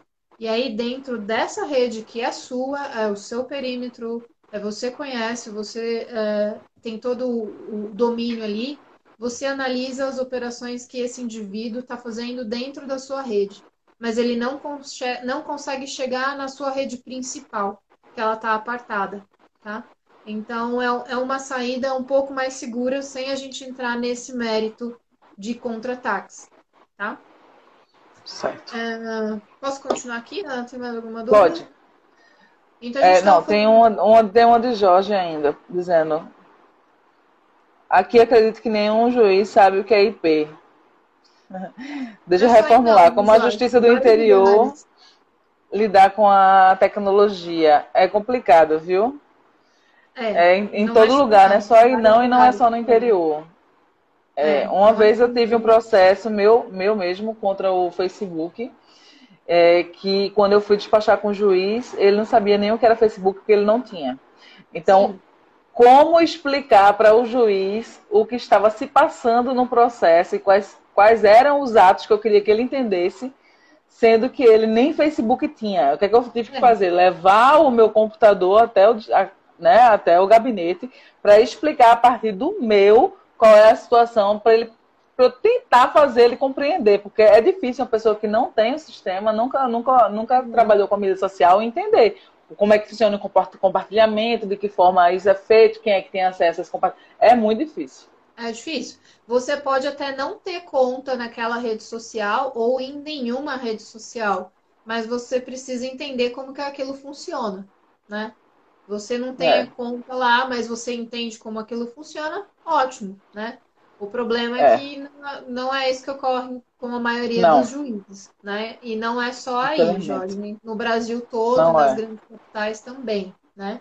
É uma dificuldade que a gente enfrenta mesmo. Não é, não é tipo de um lugar só, tá? Uh, então a gente estava falando aqui de crimes eletrônicos próprios, né? Eu dei exemplos para vocês de crimes eletrônicos impróprios, que são os crimes eletrônicos já praticados pelo uh, pelo ambiente eletrônico, né? Uh, entre esses exemplos, citei aí furto, uh, crimes contra a honra, a pornografia infantil, estelionato, falsa identidade, crime de ameaça, violação de direitos autorais, né, a pirataria, né, violação de segredo profissional também, né, então a gente tem uma infinidade aí de crimes eletrônicos impróprios são praticados no mundo offline e também é, são praticados no mundo online. E aí os crimes informáticos, crimes eletrônicos próprios, são aqueles próprios da informática, são os crimes eletrônicos praticados contra uh, o ambiente eletrônico. E aí eles precisam de legislação específica que no nosso caso aqui a gente já tem alguns dispositivos no Código Penal e a gente teve outros acrescentados aí com a lei uh, Carolina Dickmann, né, a lei de crimes eletrônicos. Então, uh, a lei de crimes eletrônicos, ela incluiu uh, três novos crimes no nosso Código Penal. O principal deles é a invasão de dispositivo informático, que é o artigo 154A. Os outros dois se referem a, a, questões bem pontuais. O segundo é a interrupção ou perturbação de serviço telegráfico, telefônico, telemático, é, informático de utilidade pública. Então, seria o DDoS, o ataque de negação de serviço, praticado contra serviços públicos. Então, contra é, sites, domínios.gov. Então, isso não serve para quem não é poder público, né? E o outro crime é a falsificação de cartão entrou aí como um crime eletrônico próprio, é, que eu não vi motivo para esse artigo estar tá aí nessa lei, é, porque para mim, falsificação de cartão, o cartão poderia ser entendido como um documento particular, e a gente já tem crime de falsidade documental no Código Penal. Então, aí acredito que foi um lobby aí do setor bancário que fez é, esse artigo ser inserido na legislação. Então, o que a gente mais usa na no, no nossa rotina é, de advogados aí, especialistas em crimes eletrônicos da, da lei é, específica, né, de crimes eletrônicos novos, é, é a invasão de dispositivo informático. Né? Então, invadir dispositivo informático alheio é, mediante violação é, indevida ou quebra de mecanismo de segurança, pode ser uma senha, pode ser um firewall, pode ser um cadeado no notebook, né? a lei não fala, é, com o objetivo, né, com o fim de obter, adulterar ou destruir dados sem autorização expressa ou tácita do titular desse dispositivo.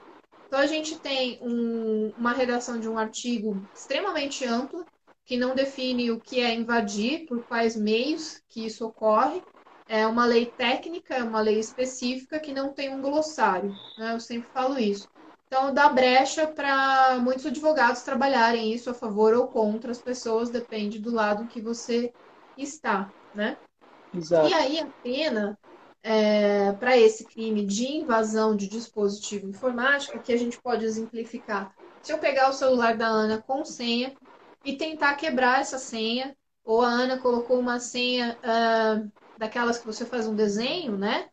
É uhum. muito fácil de adivinhar e eu olho assim contra a luz, vejo uh, uh, o risquinho do, do, do, dedo ali e quebro essa senha. Abro o celular dela. Havia uma senha? Havia. Ela era fraca, mas ela existia. Então, aí nesse uhum. caso, eu pratiquei esse crime de invasão de dispositivo informático. Mas eu só invadi o celular da Ana, dei aquela fuçada e não fiz nada. Então, pela lei Nada. da forma como está, não há crime, tá?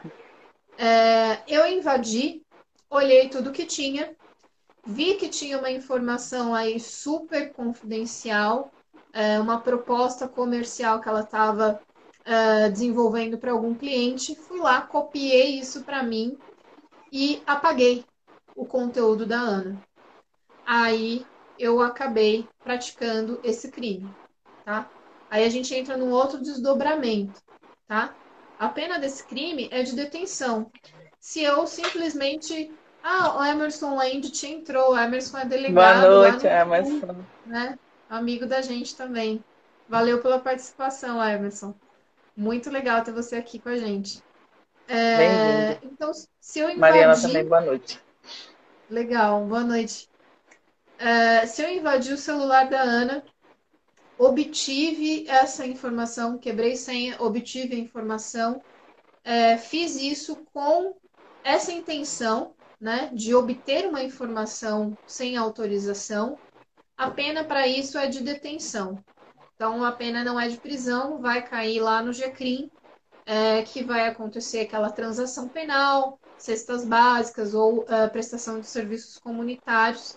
E aí, por cinco anos, o indivíduo uh, vai ter esse processo, uh, vamos dizer assim, fichado, uh, vinculado ao nome dele. Então, se ele for pesquisar por antecedentes criminais, for prestar um concurso público, esse processo vai constar ali no nome dele, tá? E aí, se ele praticar qualquer outro crime que seja da competência do juizado especial criminal, que não é difícil, às vezes um crime de trânsito, uma batida de trânsito com vítima com lesão corporal, aí sim, por este segundo crime, ele poderá, em tese, ser preso, tá? Ele não pode mais fazer o benefício da transação penal, tá? Onde que aí esse crime complica, onde que a invasão de dispositivo informático da cadeia, né? Que é o que todo mundo quer saber.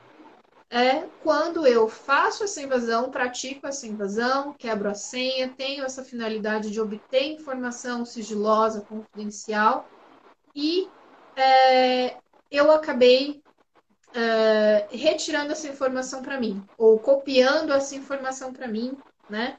Não é uma informação que ela que era pública, era uma informação específica da Ana, era algo sigiloso vinculado à vida profissional da Ana ou à vida privada da Ana. Então, eu invadi e nessa invasão eu cheguei a ter acesso a essa informação. E se isso puder ficar comprovado, então aí sim a gente entra no parágrafo terceiro do artigo 154A, né? que é a obtenção de comunicação eletrônica privada, segredo comercial ou industrial ou informação sigilosa.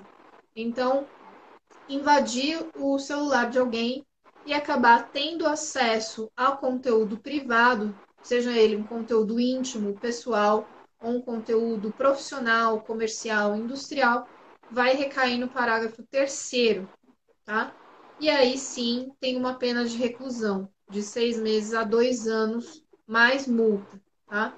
Então, se eu acessei o celular e não tive é, visualização de conteúdo privado, de conteúdo específico daquele indivíduo, seja na esfera profissional, comercial ou pessoal, pena de detenção. Se eu tive acesso a comunicações privadas, informações sigilosas, privadas, industriais, comerciais, aí crime de reclusão.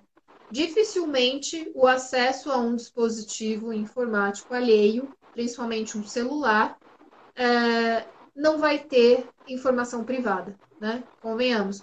Um notebook pode até não ter nada, né? Você coloca tudo uhum. na nuvem com muita segurança, mas fisicamente no seu notebook, na sua, na sua máquina não tem nada. Mas certamente num celular, pelo menos celular pessoal, uh, você pode ter conteúdo sigiloso né? No celular que seja é. corporativo, você vai também ter conteúdo sigiloso é, vinculado a informações profissionais. Então, em celulares, certamente a gente vai acabar chegando nesse crime, né? Com pena de reclusão, tá? É, e aí, uh, o crime de interrupção ou perturbação de serviço telemático vai se aplicar somente se a, a, a figura lesada, né, a vítima, for a administração pública, o governo, então ataque de negação de serviço contra sites do governo, contra aplicações do governo. E o crime de falsificação de cartão, que é o 298, é, quando eu falsifico o cartão de crédito, né, é, colocando ali uma, uma informação que não condiz com a realidade, tá? é esse o crime do artigo 298. Não é uh, você usar o cartão de crédito como se fosse seu. Isso aí a gente pode entrar lá na falsa identidade, né? O 307 do Código Penal. É você criar um cartão de crédito novo, né? Você usou aquela maquininha lá, todo mundo chama de chupa-cabra. Com essa informação, você cria um cartão novo e você usa aquelas informações que não são suas nesse cartão novo. Ou você, de posse de um cartão já existente, você altera seus dados para usar esse cartão como se fosse seu, né? Você usa é, um cartão já existente também, tá? Então, é um crime de falsificação de cartão virou um crime específico. Eu não vejo razão para ele ter sido inserido aqui, como falei para vocês, que a gente já tem a falsidade documental e já tem a falsa identidade. Para mim, o cartão, que também é, é, a lei abre uma brecha, né? Ela, ela só fala no parágrafo único que equipara seu documento particular o cartão de crédito ou débito. Então, se a própria lei fala que o cartão de crédito ou cartão de débito é um documento particular, a gente tem aqui um artigo que não, não renova muito a nossa legislação, tá? Isso aqui, para mim, não, não deveria estar aqui, né? É, não há necessidade de uma coisa tão específica ter sido inserida aqui na lei se o cartão de crédito ou débito é entendido como um documento particular. Né? Bastaria alterar lá a, a questão, a parte que fala de falsificação de documentos particulares, para se colocar cartões magnéticos, tá? Um exemplo. E aí poderia ser cartão de crédito, cartão de débito, a carteirinha da OAB, que ela é um cartão também, né? Tem um chip ali. Uhum. É, esses cartões de é, transporte das prefeituras também pode ser entendido como isso. E aqui é muito vinculado ao cartão de crédito ou débito. Tá? Então dá para entender que certamente houve um lobby uh, financeiro aí, né, do setor financeiro. Né? É, indo Ô, Gisele. Fim... Oi? O, o Edson tá, tá, perguntando aqui como a justiça vem interpretando os ataques de ransomware. Como a justiça vem interpretando os ataques de ransomware. ransomware. Tá. Oi, Dani, boa noite. Oi, Marino, boa noite. A, a justiça... Oh, minha amiga Tereza Nogueira, delegada também daqui, da Delegacia da Mulher. Boa noite, bem-vinda. Josi também, boa noite, bem-vindo. Bem-vindos, pessoal. Legal. Esse é o segundo vídeo, viu, pessoal? Tem um primeiro lá que a gente não conseguiu concluir. A gente fala pouco e aí a gente se preocupa entender o pessoal e não olha o relógio passando, né? É. é, é. Mas aí nas próximas a gente a gente alinha melhor, o Ana. Aí a gente faz certinho em uma hora. É, os ataques de ransomware, a justiça brasileira ainda está engatinhando nesse sentido, tá? É algo muito, muito específico, é, em que isso aí envolve identificação né, de onde veio esse ataque. Aí a gente vai cair é, naquela questão da carta rogatória que eu falei antes, respondendo a pergunta do Jorge.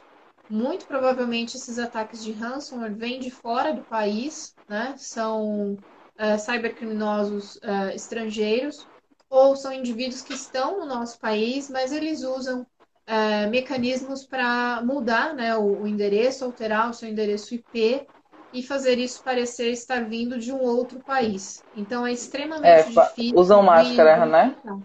É, eles fazem um mascaramento de IP e então fica extremamente difícil de identificar esse sujeito, esse atacante, né? E aí a gente começa a entrar em, um, em, em uma, uma situação que a gente quase não consegue resolver, porque você vai processar quem, né? Se você não consegue identificar esse sujeito que está te atacando. É, ele está usando um mascaramento de IP, você não sabe nem sequer qual que é o país exatamente de, de que ponto que ele está te atacando, tá? É, por um outro lado, a gente entende que isso pode ser também um crime de extorsão, tá? Por mais que seja difícil identificar e processar o indivíduo que pratica um ataque de ransomware, pela questão do mascaramento de IP, não deixa de ser um crime de extorsão porque ele vai encriptar os seus dados e vai te exigir o pagamento de um valor, muitas vezes em bitcoins, né? É, uhum. Para liberar esses dados de volta para você. O que, que a gente recomenda? Nunca pague, porque você não tem segurança alguma de que pagando, de fato, ele vai te entregar esses dados, né? Então, Isso é um, eu, eu, eu, eu estive em um evento na Conferência Nacional da Advocacia no ano passado, retrasado, e um, um dos painéis era exatamente falando sobre isso.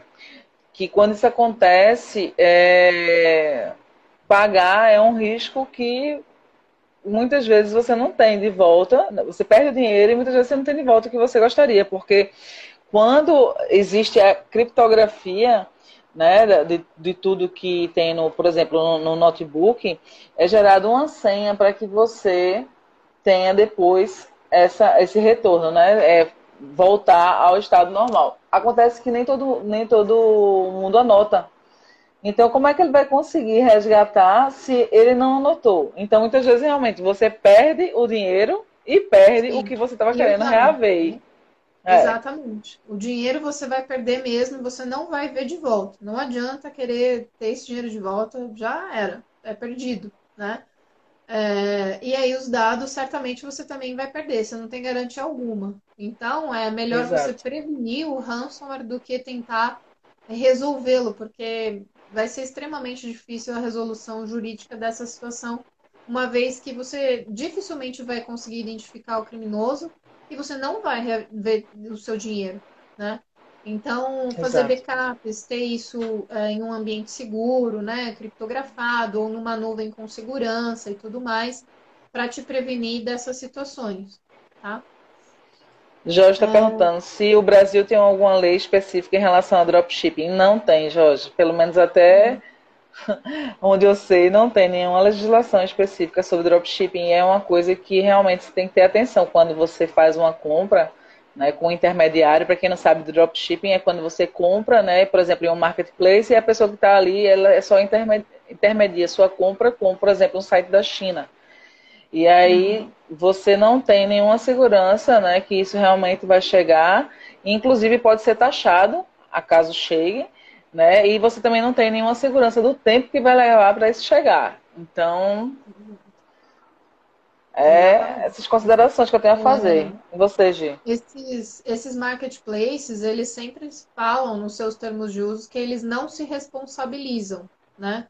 Pela, é. pela entrega do produto, pelo, pelo estado em que o produto chega, né? Então, você pode olhar os termos de uso de todos esses marketplaces que a gente tem no mercado nacional, né? E todos eles têm essa mesma linha de, de pensamento que eles não são responsáveis, tá? É, há duas formas de se enxergar isso. Ah, tá, de fato, não são responsáveis porque é um terceiro que está se usando da plataforma deles para entregar os seus produtos. E esse terceiro está identificado, né? É, tem sites que identificam, olha, essa, a entrega desse produto é feita por empresa X, né?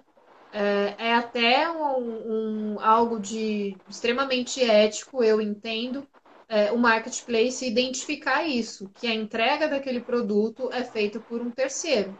Então, ele está te cientificando que não é ele o responsável pela entrega, ele está sendo só um intermediador, né? Exato. Então, quando o site coloca essa disposição, isso fica mais nítido. Mas acontece que isso nem, nem sempre é feito de uma forma nítida para o consumidor. Às vezes nunca Exato. está escrito lá. Só o site mesmo é que sabe, né? Isso. E aí, estando o site deixando isso ciente ou não, é, ele está recebendo um valor em cima dessa venda, né? Ele recebe uma porcentagem em cima disso. Então, aquele ditado, né? que recebe uh, o bônus também arca com o ônus. Então, se Exato. o site recebe uma porcentagem em cima disso uh, dessa intermediação, também a gente tem esse outro lado do advogado do diabo, que ele também deve se responsabilizar sim, em menor grau, mas ele também é responsável, né? É, e aí acho. A situação toda vai se regular pelos termos de uso desse e-commerce, desse marketplace. Por isso que os termos de uso e a política de privacidade desses marketplaces, não só desses, né, mas de qualquer marketplace uh, qualquer site que eh, se disponibilize a vender produtos ou serviços pelos próprios sites tem que ser muito bem redigidos, tem que ser escrito por advogado especializado, não basta copiar colar da internet, porque na hora que você tiver um problema, aquilo vai servir como o seu contrato com o seu cliente. São as regras que estão ali, né? E aí você tem que fazer Exato. valer esse contrato. É o que está ali que vai valer num, num, processo judicial, você vai ter que juntar uma cópia desse termo de uso, dessa política de privacidade, e o juiz vai falar o que pode e o que não pode, porque estava escrito ali, né? Obviamente que isso não pode se sobrepor à Constituição, não pode ter nada ilícito ali ou extremamente abusivo que pode ser anulado, né? Mas é, as pessoas, as empresas têm que dar maior atenção aí para a redação dos termos de uso, e das políticas de privacidade, porque elas vinculam a venda do seu produto, a venda do seu serviço, do seu negócio. Tá? E eu estou encerrando aqui já, Ana. O último Tem só mais, um, mais uma consideração aqui de Josi. Temos ah. decisões judiciais excluindo a responsabilidade do marketplace. São poucas, mas já começam a ser precedentes. É, inclusive, eu, eu tenho uma péssima experiência em relação a marketplace que o meu esposo ele comprou um fone de ouvido de uma marca muito reconhecida. Quando chegou o fone de ouvido, ele comprou pela internet, né? Quando chegou o fone de ouvido, a qualidade era péssima. E aí ele entrou em contato para devolver, né? Com base no, no artigo do Código de Defesa do Consumidor que permite sete dias de, de devolução sem maiores explicações. E ficou o jogo do empurra um empurrando para o outro, o marketplace empurrando para a loja, né, que, que realmente fez a entrega, vendia a entrega, e, e a loja empurrando para o marketplace. E ninguém resolveu, nem a marca, nem a loja, nem o marketplace. A gente precisou o quê? Judicializar. E, para nossa surpresa, o magistrado entendeu que não tinha problema nenhum, ninguém fez nada errado, ninguém teve nenhum ilícito, não houve nenhuma violação a, a nenhum artigo, né? Foi tudo tranquilo e devolve só o valor do fone, tá tudo certo e vai-se embora. Então, esse tipo de, esse tipo, né, de, de sentença é, inviabiliza a situação porque a gente dá munição para essas empresas continuarem agindo errado com o consumidor né? Ao invés do judiciário é, dar um respaldo maior ao consumidor, dando um dano moral que seja considerável para que a empresa realmente pense duas vezes antes de fazer esse tipo, né? Mas não, é pelo contrário, eles, eles parece que protegem né, a, a, os fornecedores, as, as, empresas, as lojas, enfim. E o consumidor, ele fica assim, com cara de, nossa, e é, então tá, né? É, exato, né? É, eu sei disso também. Quem foi que fez a pergunta, Ana? Perdão. Foi Josi, Josiane. Ela trabalha com isso. É, eu sei dessa tendência mesmo, Josi. Já fiquei sabendo disso e tem sido de fato uma questão aí bem delicada que não só os advogados, mas os consumidores também estão entrando. É, e fica esse alerta, né? Tomar muito cuidado aonde você compra, de quem você compra, uh, se certificar que tem credibilidade ali, aquele site, aquela empresa, se não é um produto falsificado, né? Uh, e aí você não consegue uh, descobrir isso pela internet, né?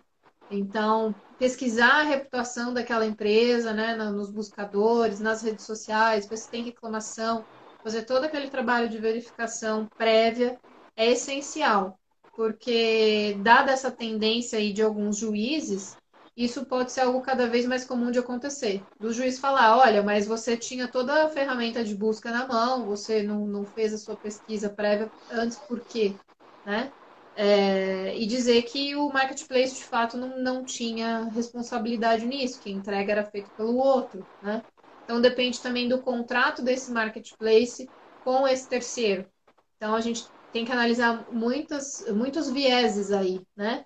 Muitas é, variáveis, né? Com o consumidor é o contrato do marketplace com o terceiro. Então, são muitos pontos a serem analisados, e dentro de um, de um problema desse tamanho, é, dependendo do valor do, do objeto, né, do produto, o juiz olha e ele acha que aquilo não é nada, é mera picuinha, né? e então dá como improcedente, ninguém ganha nada, cada um arca com o seu prejuízo do seu lado. Exato. E não, não tem nenhuma punição, no sentido de, é, de ser uma punição educativa, né, para essas empresas. Exato, o que é um absurdo, é na minha opinião, né? É bem complicado, né? E aí, é, um indivíduo que é, não tem, às vezes, muita informação, ele não sabe que ele mesmo pode ir até um juizado especial civil e dar entrada na sua ação, né? É, ele vai desistir disso, né? Dependendo do valor é. do, do, objeto, porque ele vai pensar que ah, o que eu vou gastar com advogado vai ser muito maior do que isso. E provavelmente vai. Isso. Então, é. É, muitas vezes não compensa. Então, é bem complicada essa questão e, e é de fato um trabalho bem hercúleo lidar com, com essas pontas todas, né? Entre o consumidor, o marketplace, o terceiro. Tem que ver como é que está o termo de uso do site desse terceiro, como que ele se coloca dentro daquele marketplace. Então, é uma situação, é uma teia, né? É uma situação bem complexa e que às vezes não vale a judicialização, né? Então, para o consumidor também vai ser muito mais um, um desgaste, né? Um, uma dor de cabeça do que resolver aquela questão, tá? É, eu vou aqui para a última parte, Ana, que era a questão de, de falar mais como um alerta, né? Uh, da relação entre a pandemia que a gente está vivenciando de coronavírus e crimes eletrônicos e fake news. Muita gente deve se perguntar agora qual que é a relação de pandemia de coronavírus com fake news e crimes eletrônicos. Não tem nada a ver, Gisele, né? Tem a ver sim, né? Eu expliquei para vocês no início o phishing scam. E o que, que motiva sim. o phishing scam? É uma notícia alarmante, é uma notícia polêmica, uma, um sensacionalista. curioso, um conteúdo sensacionalista, é, um conteúdo que às vezes coincide com uma situação que você tem. Então, ele busca uma identidade, né? O phishing scan busca uma identidade com o destinatário desse phishing, né? dessa mensagem, desse e-mail, é, desse, desse print em rede social. E é assim que o phishing scan trabalha. Ele procura é, fisgar o indivíduo é, pela polêmica da situação, pelo, pelo clamor da emoção. Então, são em momentos assim que eclodem é, phishing scans temáticos. Vocês podem reparar quando a gente está perto de eleições, todo mundo recebe um e-mail falando que você tem que se recadastrar, clique aqui para fazer um recadastramento no site do TRE. Quando a gente está chegando perto de declarar imposto de renda, também a gente começa a receber esses e-mails. Então, veja só, associação de um fato do momento com uma prática fraudulenta. E isso vai gerar provavelmente um crime lá no futuro de estelionato, tá? Ou uma violação à sua privacidade, aos seus dados pessoais, se esse indivíduo conseguir uh, invadir o seu dispositivo e monitorar os seus dados, o que você contém ali no seu, no seu aparelho, tá? Então, obviamente, com essa situação de pandemia que a gente vivencia hoje, todo mundo recebe no seu celular inúmeras mensagens sobre coronavírus, sobre os cuidados que tem que ter, sobre o número de mortos, uh, sobre lugares mais infectados, uh, situações em que a tal empresa está distribuindo álcool gel e isso é uma fake news, né? Então, todo mundo está recebendo informação em massa sobre coronavírus. Parte delas é verídica, parte delas é sensacionalista e parte delas é fraudulenta. E aí é onde mora o perigo, né? É a informação sensacionalista e a informação fraudulenta. Ah, as duas podem originar questões relacionadas a crimes eletrônicos e fake news. Muita gente está recebendo do grupo da família é, inúmeras mensagens falando de coronavírus e é, quando você vai verificar melhor esse conteúdo, ele não é verídico, ele é fake, é montado em cima de um, de um site que sim é verídico, parece com esse site, mas não é, e é uma informação falsa, né? Muitas vezes com o intuito de é, aumentar ou diminuir a confiança da população sobre determinado assunto. É assim que se baseia o criminoso que constrói esses conteúdos. Ele quer te fisgar por um assunto que é o está no, no, topo da, da, das conversações em todos os lugares do mundo. Então fiquem atentos, porque sim, estamos tendo um aumento muito grande uh, do número de crimes eletrônicos sendo praticados aí nessas últimas semanas. Isso sempre existiu e sempre vai existir. Pode ser a pandemia, pode ser eleições, pode ser. Sempre uh, vai ter um motivo, né? o paredão do BBB, qualquer é. coisa. É. Sempre vai ter aquela iscazinha que vai chacoalhar lá para você na sua cara, no seu e-mail, no seu celular, na sua rede social. Que se você não cai, é a sua mãe que cai, ou é um parente seu que cai, e encaminha para você. E porque você recebeu lá da sua mãe, você vai clicar e você vai cair também. E assim começa uma corrente sem fim. Exato. Isso quando, isso quando a pessoa sequer entra, né? A pessoa encaminha sem sequer olhar se a data é, uhum. é, está atualizada, se o conteúdo é condizente com a manchete, simplesmente Exatamente. porque se identificou com o que está sendo encaminhado. Aí Jorge perguntou aqui, o governo como se posiciona com essa fake news? Está deixando passar ou está procurando de quem saiu? O governo não está procurando não, viu Jorge? É, a gente tem alguns projetos de lei em relação a fake news, mas a única legislação realmente específica é na seara eleitoral que aí, se for detectado que realmente você fez de propósito, com intenção de fazer o mal ou, é, enfim, causar um, um, dano à honra, aí você tem uma penalidade de 2 a 8 anos. E Katia está perguntando como identificar as sensacionalistas das fraudulentas. É, o ideal é não clicar em nada. É, não, não clicar não, não encaminhar nada que você ainda não analisou. Por exemplo, se você não teve tempo para ler o conteúdo, você não, não encaminha. Se, se você não teve tempo de verificar se aquela informação é correta, aí você não encaminha. E como é que eu vou verificar se essa informação é correta? Você entra lá no Google, que tem diversas agências de fact-checking, né, que faz essa checagem de dados, se é falso ou se é, se é, se é real. E aí você não precisa nem saber o nome de todas elas, nem de nenhuma. Se você botar, basta no, no Google, você botar é, o que você está querendo saber no final, boato, interrogação, ele já encaminha você para alguma das agências de fact-checking que já fez essa checagem. Não é isso, Gi? Isso, é por aí. E a maioria dos portais de notícia do Brasil, eles têm uma sessão Oi, Kila, boa noite. para checagem de notícias, tá? Então, você pode, se você viu essa notícia num, num determinado portal, é, abra uma outra página do seu navegador, verifique se esse portal se pronunciou a respeito, né? É, qual é o título da manchete? Joga o título dessa manchete no seu buscador, vê o que, que aparece. Há outros sites também confiáveis falando disso, então pode ser que seja verdade. Mas leia a matéria, né? Porque a gente tem muita Isso. informação que a gente chama de clickbait que é isca. É Exato. É para você clicar, é uma manchete chamativa, sensacionalista, que não tem muito a ver com o conteúdo daquilo. É, os portais, os sites querendo caçar cliques, né? Então, Exato, para monetizar, é... né?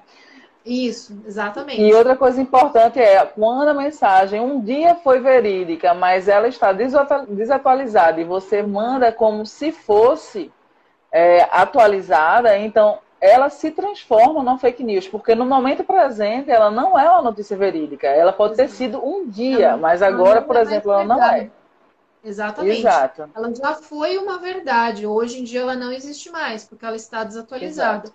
E esse tipo de Exato. informação gera difamação, sim, gera dano, gera abalo. E quem encaminha é, fake news, quem encaminha, quem compartilha informação fraudulenta, enganosa, que difama outras pessoas, né, ou uma instituição, também pratica o mesmo crime, que pode ser considerado como crime de difamação. A gente já Exato. tem decisão do TJ aqui de São Paulo nesse sentido.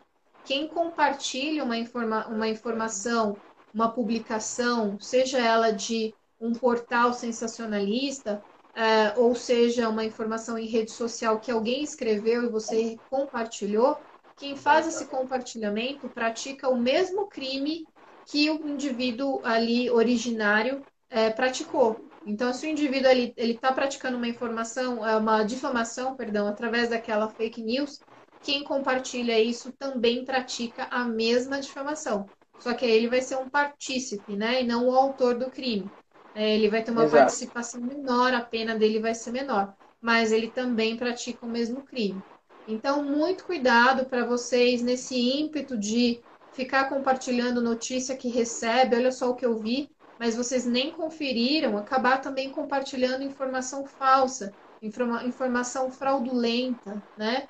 Que vai acabar Exato. difamando ou gerando uh, uma movimentação social que não condiz com aquela realidade, tá? É, eu sempre eu, eu, gosto de falar que fake news ela é tão séria que ela é capaz de criar uma realidade paralela. Sim. Porque, Sim. por exemplo, quando a gente teve a greve dos caminhoneiros, é, simplesmente é, caiu na rede que ia acabar o gás, ia acabar o gás, e todo mundo saiu correndo para comprar gás. O, obviamente que o gás não ia acabar. Mas a partir do momento que isso foi muito viralizado, o que, é que aconteceu? De fato, acabou o gás. Então, a fake news criou uma realidade paralela que não existiria se as pessoas não tivessem compartilhado. Né? Porque aí você comprou gás, você comprou botijão, você tirou o, o, o produto do mercado e acabou que realmente uhum. faltou gás. Então, isso é muito sério, né? Pode é. causar problemas seríssimos, inclusive Exato. morte de pessoas, como foi o caso da Fabiane, né? Que ela foi vítima de um retrato falado fake que foi uhum. reconhecida, sendo que era uma notícia falsa, que nem existia, Exato. e no final é, lincharam ela na, na, na vida real e, e, ela morreu, né? Então o negócio é, é sério mesmo. É sério. né? É sério. É. Essas questões relacionadas a, a, crimes eletrônicos e fake news, é, em situações de calamidade pública, de clamor social, é, essas situações se transformam um celeiro para a prática de crimes eletrônicos, para a prática de fake news, de construção e difamação de fake news. Então, muito Exato. cuidado, tenham muita atenção, muita cautela com os seus dispositivos eletrônicos aí para não saírem compartilhando todo e qualquer conteúdo que vocês receberem sem verificar. E também cuidado ao clicar nesse material, porque isso pode ser sim é, um phishing scam e você pode se tornar vítima de um crime eletrônico. Tá? A gente vive uma Exatamente. situação muito, muito delicada, né?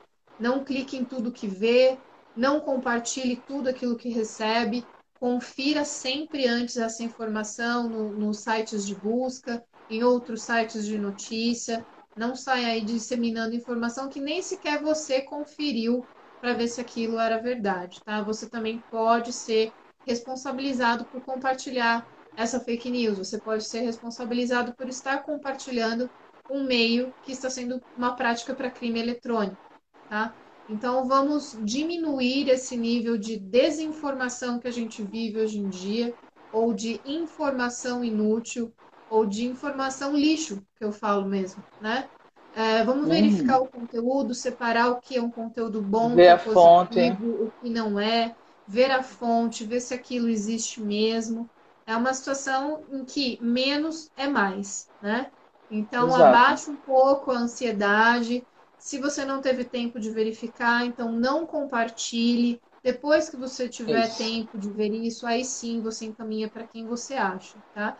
E na realidade, Exato. essas são dicas que tem que ser, eh, a gente tem que é, segui-las no dia a dia nosso. Não é só hoje, não é só em situações é, de clamor social, de calamidade pública, ou quando tem eleições, ou quando tem que entregar imposto de renda. Não são só nesses momentos é, é uma prática segura de uso da internet, de uso dos meios eletrônicos.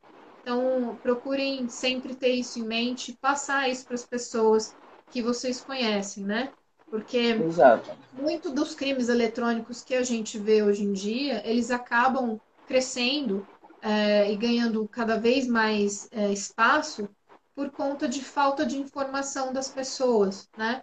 Então Exato. a gente aqui online, a gente está tá passando essa orientação para algumas pessoas. Essas pessoas podem disseminar esse conteúdo lá adiante e isso sendo é, cada vez mais compartilhado, né? aumentando progressivamente algo que é positivo.